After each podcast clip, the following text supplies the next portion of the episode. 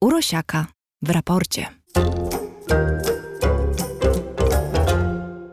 Miło mi zakomunikować, że wśród spraw trudnych znajdują się nie tylko plagi, epidemie, katastrofy, ale również przejawy triumfu myśli i inwencji ludzkiej. Tych drugich jest w istocie bardzo dużo i sam się często zastanawiam, dlaczego tak rzadko rozmawiamy o tym, jak cudowną istotą jest człowiek. Pewnie dlatego, że jako dziennikarze ulegamy tym samym mechanizmom, które non-stop krytykujemy. Jest z nami dr Tomasz Rożek, gospodarz kanału Nauka to Lubię i nasz stały współpracownik. Chciałem Cię spytać, jak myślisz, dlaczego ciągle mówimy o tym, co nam nie wychodzi i o tym, jakie klęski ponosi człowiek w starciu albo z naturą, albo z techniką, albo z samym sobą, zamiast mówić o tym, co się nam udaje? Mam dwa wytłumaczenia. Jedno dla nas, dziennikarzy, bezpieczniejsze, a tak w ogóle dzień dobry. Dzień dobry. Dzień dobry. E, jedno dla nas takie, takie może nie tyle bezpieczniejsze, ile, ile na pewno przyjemniejsze wytłumaczenie, a jedno nie. To przyjemniejsze jest takie, że to jest częściowo wpisane w konstrukcję naszego mózgu. I ma to nawet swoje uzasadnienie, bym powiedział, takie ewolucyjne. Czasach, w których kształtował się nasz gatunek, bezpieczniej było e, nieco e, przesadzać z niebezpieczeństwami, niż ich nie doceniać. Dlatego, że nasze życie, to czy ono będzie miłe, czy bardzo miłe, e, to jest być może ważne, natomiast z punktu widzenia przetrwania, jednak ważniejsze jest to, czy zagrożenia, które są wokół nas, nieszczęścia, które są wokół nas, nas dotkną, czy nie. Więc cały nasz mózg jest raczej nastawiony na to, żeby chętniej nasłuchiwać o zagrożeniach i o niebezpieczeństwach, chociaż oczywiście myślę, że większość z nas, a może i wszyscy, e, będą się zarzekali, że mają tego słuchania o tych nieprzyjemnych rzeczach dość i bardzo chętnie by posłuchali o rzeczach no, takich e, bardziej pozytywnych. Ale to też chyba ty nawiązujesz do bardzo ciekawej rzeczy, o której w ogóle powinniśmy porozmawiać.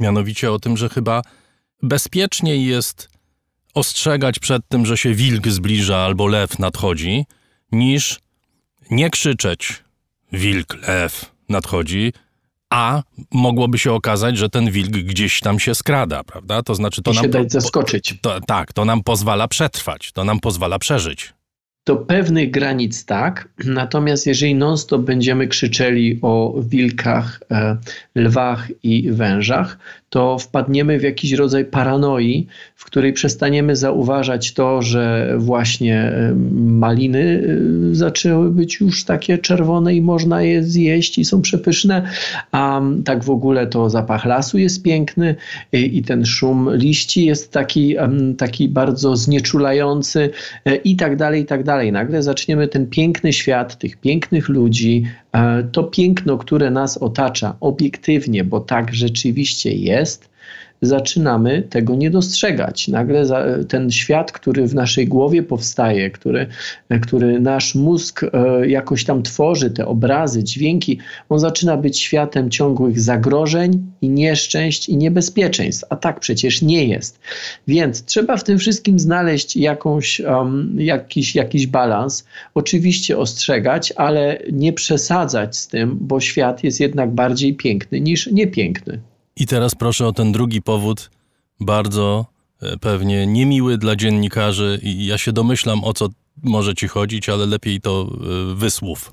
E, wiesz, on jest połączony z tym pierwszym, no bo całkiem prosto, no, badania pokazują jasno, że jeżeli mówimy o skandalach, o nieszczęściach, o rzeczach niebezpiecznych, to po prostu na dłużej przytrzymujemy uwagę nas, czyli widzów, słuchaczy, czytelników. Oraz reklamodawców, prawda? To Oraz, znaczy reklamodawcy no, to się, to się są bardzo wiąże. zadowoleni, jak bez przerwy mówimy o klęskach żywiołowych tak. oraz o tragediach ludzkich. I pozdrawiając, bo to naj, najwyraźniej widać e, w telewizjach newsowych, pozdrawiając e, kolegów po fachu z telewizji, e, z telewizji różnych newsowych, oni jasno widzą ogromny wzrost zainteresowania wtedy, kiedy coś się dzieje, ale nie coś w rodzaju odkrywamy coś nowego, albo, albo y, y, zaczynamy rozumieć coś nowego, tylko coś, na przykład spada samolot, albo y, gdzieś tam dochodzi do konfliktu zbrojnego,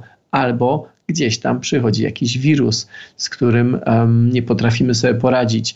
To są niestety żniwa dla telewizji newsowych, dla mediów newsowych, także dla portali internetowych. Um, nie każdy ma siłę i odwagę, żeby w takiej sytuacji z tego nie korzystać. Natomiast to wynika właśnie z tego, że my, odbiorcy, mimo tego, że się, tak jak mówię, zarzekamy, że tak nie jest, chętniej e, oglądamy, klikamy, szerujemy, komentujemy. No dobrze, to porozmawiamy dzisiaj o sukcesie naukowym, o sukcesie myśli ludzkiej, ale także o sukcesie komercyjnych, bo tak mi się wydaje, że w obu tych dziedzinach to jest ogromne osiągnięcie. Richard Branson, brytyjski miliarder, właściciel firmy Virgin i jej wielu podfirm, w tym wypadku najbardziej istotne jest to, że jest właścicielem e, firmy Virgin Galactic, e, poleciał w kosmos tak przynajmniej twierdzi, że poleciał w kosmos. Wraz z dwoma pilotami i trójką swoich współpracowników z firmy wzleciał w swoim statku Unity na wysokość 85 km, pokrążył chwilę po orbicie, nakręcił filmik w stanie nieważkości i wrócił. Niestety to wszystko działo się w dniu finału Mistrzostw Europy, w którym Anglia uległa Włochom i sukces wyprawy był okraszony kroplą dziegciu a zainteresowanie chyba jednak było mniejsze od spodziewanego. Chciałem Cię przede wszystkim spytać, czy statek Unity dotarł do kosmosu, bo to nie jest wcale oczywiste. Są tacy, którzy twierdzą, że on nie wzleciał w przestrzeń kosmiczną.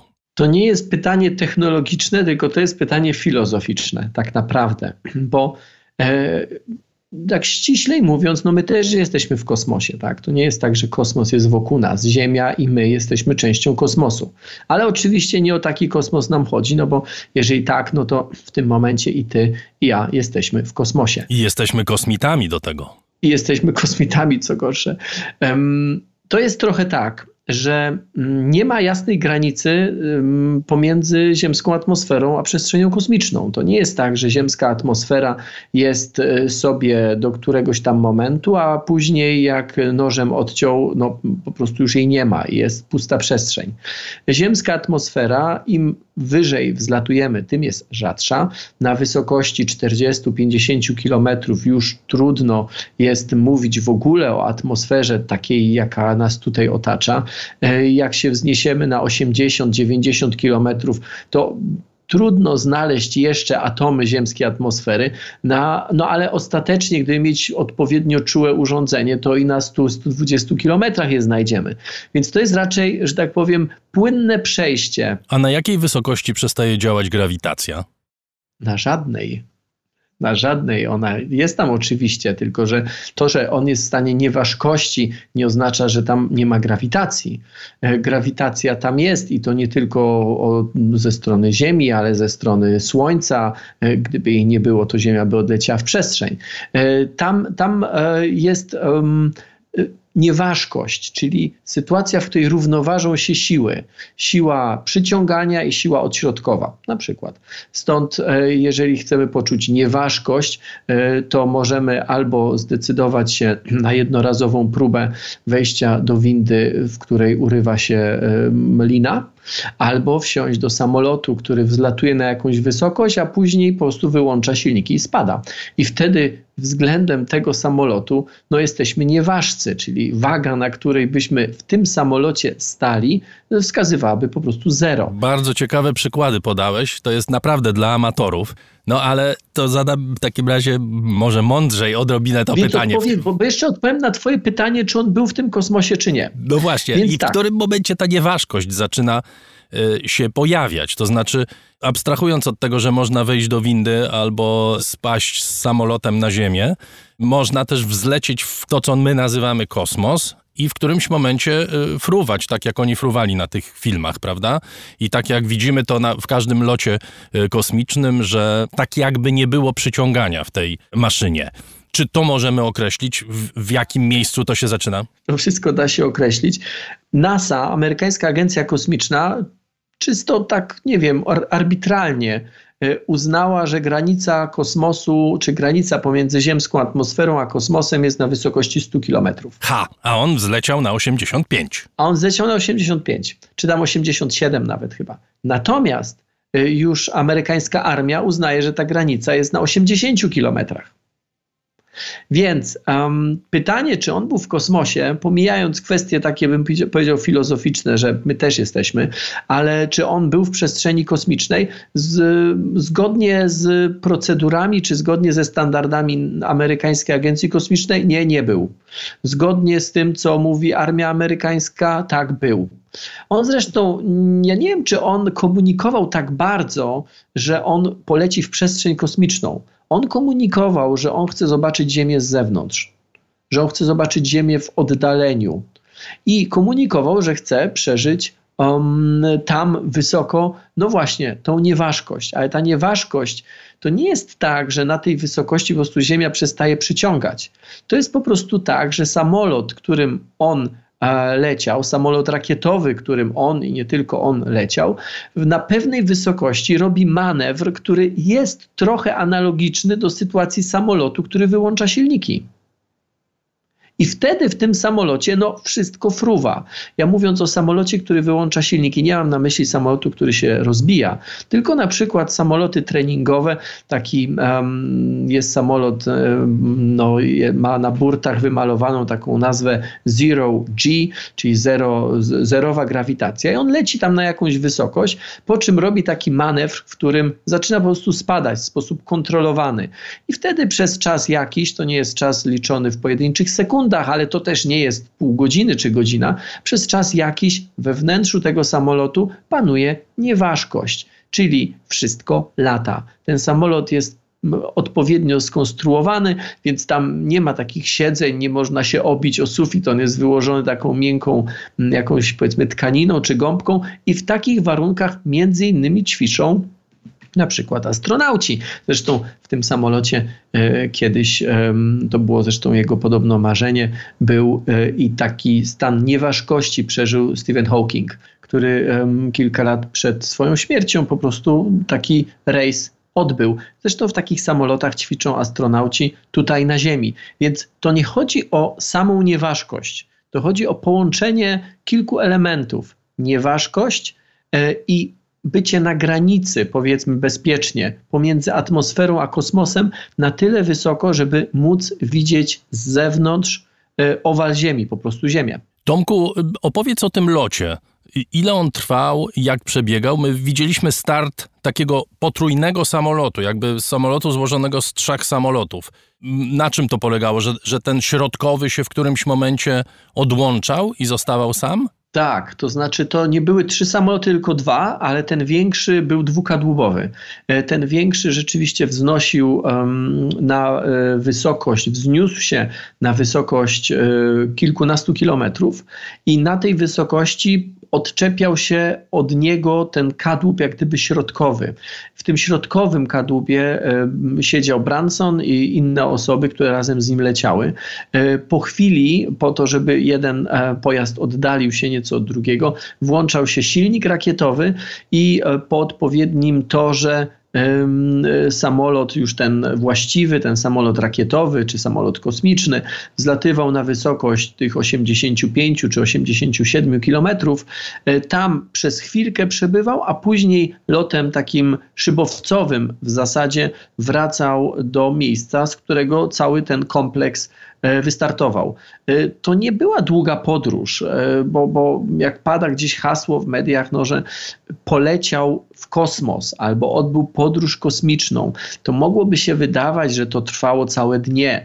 Nie, to było, znaczy w zasadzie tam u góry to on tam był chyba ze trzy minuty tylko, czy niecałe cztery. A później, no do tego trzeba doliczyć start, do tego trzeba doliczyć lądowanie. Całość pewnie nie trwała więcej niż, nie wiem, kilkadziesiąt minut. To jest początek wielkiego przedsięwzięcia komercyjnego.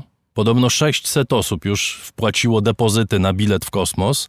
Loty firmy Virgin Galactic mają ruszyć za rok, a bilety mają kosztować 250 tysięcy złotych. Dolarów. Oprócz tego jest Yy, przepraszam, tak, słusznie zauważyłeś, że 250 tysięcy złotych nie wystarczy. Yy, dla zainteresowanych to jest też informacja. Branson wygrał z Jeffem Bezosem, założycielem Amazona, który leci 20 lipca i Branson nie przekroczył tej linii, o której mówiliśmy i która się nazywa, Tomku, nauczyłem się, linią Karmana, która przebiega na wysokości 100 km i w wyścigu jest jeszcze Elon Musk. Ten ma lecieć we wrześniu, czyli możemy się spodziewać w tej chwili takiej dużej kampanii reklamowo-produkcyjnej, że tak powiem, dotyczącej turystyki kosmicznej, prawda? Tak, z tym, że chcąc być uczciwym, to muszę powiedzieć, że to, co planuje Elon Musk we wrześniu, to się nijak ma do tego, co dwóch panów miliarderów, Branson i Bezos, e, robią teraz. Bo tak jak Branson, zle, Branson wzleciał na wysokość no niecałych 90 kilometrów, e, Bezos chce wzlecieć na wysokość 100 chyba 1 czy 105, no ale chce tak symbolicznie przekroczyć tą linię Karmana, o której wspominałeś. Tak Elon Musk e, robi coś dużo, dużo większego. To znaczy, mm, kapsuła, w której e, mm, polecą ludzie, ma być e, w kosmosie chyba trzy doby i ma się wznieść na wysokość wyższą, czy dalej ma być od Ziemi niż Międzynarodowa Stacja Kosmiczna. Prawdę mówiąc, to oznacza, że ludzie, którzy będą w tej kapsule, będą na wysokości, na której nie było większości astronautów, nawet profesjonalnych, bo ci astronauci profesjonaliści, no to oni latają zwykle do wysokości Międzynarodowej Stacji Kosmicznej. Tam tak wysoko to byli w zasadzie no, ci, którzy no, w statku jakimś polecieli i wrócili, albo ci, którzy naprawiali teleskop Hubble'a. Yy, przeważająca większość ludzi, którzy lat, którzy no, byli w kosmosie dotychczas, no, dola, dolatywała do tej wysokości powiedzmy tam 350, może 400 kilometrów. E, Elon Musk, czy kapsuła Elona Muska ma polecieć dużo wyżej. Więc to są różne historie, to, to ja, ja bym ich tutaj nie zrównywał. Natomiast nie ma wątpliwości, że, e, że coś się zaczęło. E, Elon Musk twierdzi, że w najbliższej przyszłości chce otworzyć możliwość komercyjnych lotów wokół Księżyca. Czyli to będzie już naprawdę wyprawa kawał, kawał drogi.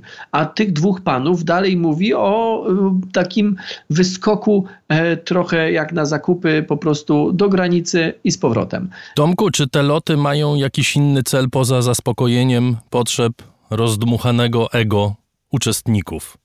Tam się prowadzi jakieś badania w ogóle. No ja rozumiem, że Branson nie prowadził żadnych badań, bo on zrobił film i, i przyleciał z powrotem, ale na przykład Musk ma zamiar prowadzić jakieś badania?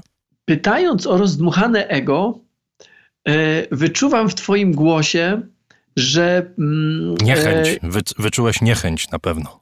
E, wiesz co, nie, wy, wy, wyczuwam taką trochę, taki, takie zastanawianie się, no dobra, no mają kasę, są próżni, tyle problemów na Ziemi, a oni sobie urządzają wyścigi w kosmosie. Ja mam w ogóle inne podejrzenie, to powiem na koniec. Ale dobrze. dobrze. I być może tak jest. Ja nie znam tych panów, więc ja nie znam ich motywacji tak do końca. Być może po prostu chcą y, zarabiać kasę. Ale z drugiej strony w przeszłości wielokrotnie ludzie bogaci z rozdmuchanym ego, a być może także przy okazji próżni, tego nie wiem, y, organizowali różnego rodzaju wyścigi wyprawy, zawody, e, w których być może chodziło tylko i wyłącznie o to, żeby to ego zaspokoić. Ale z czasem z tego wynikało bardzo, bardzo dużo dobrych rzeczy. Bo ten, kto wygra, czy ten, kto wygrywa, choćby nie wiem, jak się starał, wcześniej czy później podzieli się z resztą sposobem na tą wygraną.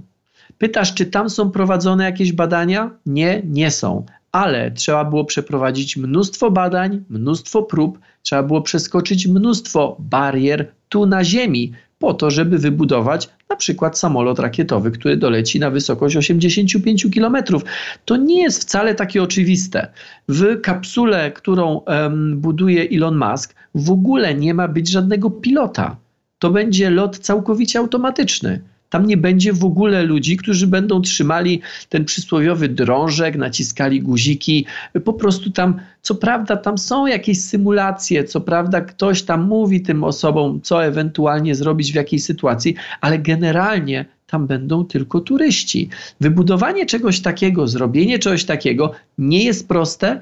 E, jeżeli popatrzymy teraz na ceny, bo wspominałeś o tej cenie 250 tysięcy dolarów, to jest oczywiście mnóstwo, mnóstwo pieniędzy, bo przeliczając na nasze to jest, nie wiem, ponad milion złotych. Ale z drugiej strony, jeszcze kilkanaście lat temu, po to, żeby ktoś nieprofesjonalista poleciał w kosmos, musiał zapłacić kilkadziesiąt milionów dolarów. Bo były takie rzeczy, to warto przypomnieć, prawda? Na Międzynarodowej Stacji Kosmicznej można było zagościć tak. i do takich e, lotów dochodziło i płacono właśnie kilka milionów dolarów, prawda? Za kilkadziesiąt. Wizę, czy kilkadziesiąt. kilkadziesiąt. Pierwszy człowiek zapłacił 50 milionów dolarów, o ile dobrze pamiętam. Kolejne osoby płaciły różnie, 35, 20, zależy od tego, jak długo tam na tej stacji międzynarodowej przebywali. E, oni przebywali tam, czy oni byli tam jako bagaż jako bardzo taki zyskowny bagaż. I głównym zadaniem było nie przeszkadzać. Po prostu. Oni musieli przechodzić odpowiednie szkolenia, ponieważ start rakietą nie, nie należy do łatwych doświadczeń. Natomiast teraz budujemy... No tak, potem już mają się zachowywać tak jak w studio, nie zadawać pytań, nie, w ogóle nic nie mówić i poz, pozwolić ludziom pracować, ci, którzy, no tym, tak, którzy no pracują. No, tak właśnie było. Natomiast teraz e, mówimy o tym, że budujemy samolot, samolot, w którym będzie wygodniej, będzie więcej miejsca. W ogóle na przykład ta kapsuła, którą buduje Elon Musk, będzie miała taką, nie wiem jakby to powiedzieć, um, takie miejsce całe oszklone, e, bardzo duże, nie wiem, okno takie wypukłe, no nie wiem jak to nazwać, e, przez które będzie można nie jak przez malutkie okienko w statku kosmicznym, czy nawet w, w, w takiej kapsule, czy w, w, jakiej normalnie ludzie wcześniej latali w kosmos, będzie można podziwiać piękny widok z jednej strony Ziemi z zewnątrz, a z drugiej strony tą nieprzeniknioną czerń kosmosu. E, to jest zupełnie inne podejście i oczywiście można się z tego podejścia śmiać, można się łapać za głowę, kto, kto ma takie pieniądze i kto może wydać takie pieniądze na taką przyjemność, ale po to, żeby to urządzenie wybudować, trzeba było naprawdę sporo się napracować i sporo rzeczy zrozumieć i stworzyć. Te rzeczy za chwilę będą przechodziły do nas. Mnóstwo pytań Tomku się nasuwa przy okazji budowy tej kapsuły e, Maska. Tak mi się wydaje, że Stanley Kubrick już kiedyś taki eksperyment przeprowadzał, tylko Hal postanowił sam poprowadzić e, statek kosmiczny. Jak tam nie będzie ludzi, którzy mogą zareagować, to co będzie, jak Hal powie, słuchajcie, ale my w innym kierunku będziemy lecieć, albo y, nie wydaje mi się, że ten ktoś, kto kontroluje mnie z ziemi, wie, co robi no to wtedy będą pierwszymi osobami porwanymi przez komputer. Może tak być. Ja jeszcze na koniec się zwierzę z tego mojego przypuszczenia, że po prostu chodzi o to, że e, miliarderzy chcą założyć sobie Elysium. Chcą założyć raj, do którego uciekną, jak na Ziemi już się nie będzie dało żyć. W międzyczasie będą sobie latać w kosmos na wakacje. My będziemy jeździć pociągiem do Łeby, a oni w hotelach kosmicznych będą mieszkać bardzo, bardzo zazdroszczę każdemu, kto jest teraz w łebie i nie chciałbym czasu, nie wiem, takiego urlopowego spędzić na orbicie. Moja teza jest taka. Czyli my mamy lepiej, no po prostu. My mamy lepiej. My mamy lepiej. Oczywiście, że tak. Kosmos jest, czy w ogóle stan nieważkości jest czymś tak niefizjologicznym, że absolutnie nie wierzę w taką wizję hoteli kosmicznych, w których ludzie będą spędzali na przykład no, Ale te wizje są, no, przecież bez przesady, te wizje są. Y, Elon, Elon Musk je snuje, prawda? Że, że powstaną wielkie, wielkie przestrzenie zabudowane w kosmosie, gdzie będą korty tenisowe, boiska piłkarskie, siłownie, kina i tak dalej i się w ogóle przeniesiemy tam, jak będziemy Póki mieli Póki nie wymyślimy sztucznej grawitacji, Absolutnie w tę wizję nie wierzę, a wystarczy poczytać wspomnienia astronautów, kosmonautów, którzy jak opowiadają, jak nieprzyjemnym uczuciem jest długotrwała nieważkość, jak trudnym do, do wytrzymania przez wszystkie zmysły. Te wspomnienia, te świadectwa mnie tylko i wyłącznie w tym e, utwierdzają. E, jak cena będzie spadała, myślę, że oczywiście taki biznes wożenia ludzi na chwilę tam będzie biznesem, który będzie kwitł. Bo gdybym miał taką możliwość, sam chętnie bym tego doświadczył. Być może nawet na dwa albo trzy dni, być może nawet wokół Księżyca, ale nie wierzę w to, że kiedyś będziemy mieli mm, taki wybór na zasadzie pociągiem do Łeby albo rakietą na orbitę. Wolałbym Łebę, naprawdę. I to jest właśnie optymistyczna wizja. Bardzo Ci dziękuję, Tomku, bo miało być optymistycznie. Już się bałem przez moment, że wyjdzie na to, że miliarderzy sobie zapewnią raj, y, a my będziemy musieli tkwić w klęskach żywiołowych i katastrofach różnego rodzaju, ale lepiej pracujmy nad tym, żeby nie było klęsk żywiołowych na Ziemi. Raj w kosmosie możemy budować równolegle nie wierzę za bardzo w raj w kosmosie, mogę uwierzyć, czy szybciej uwierzę w raj na Ziemi.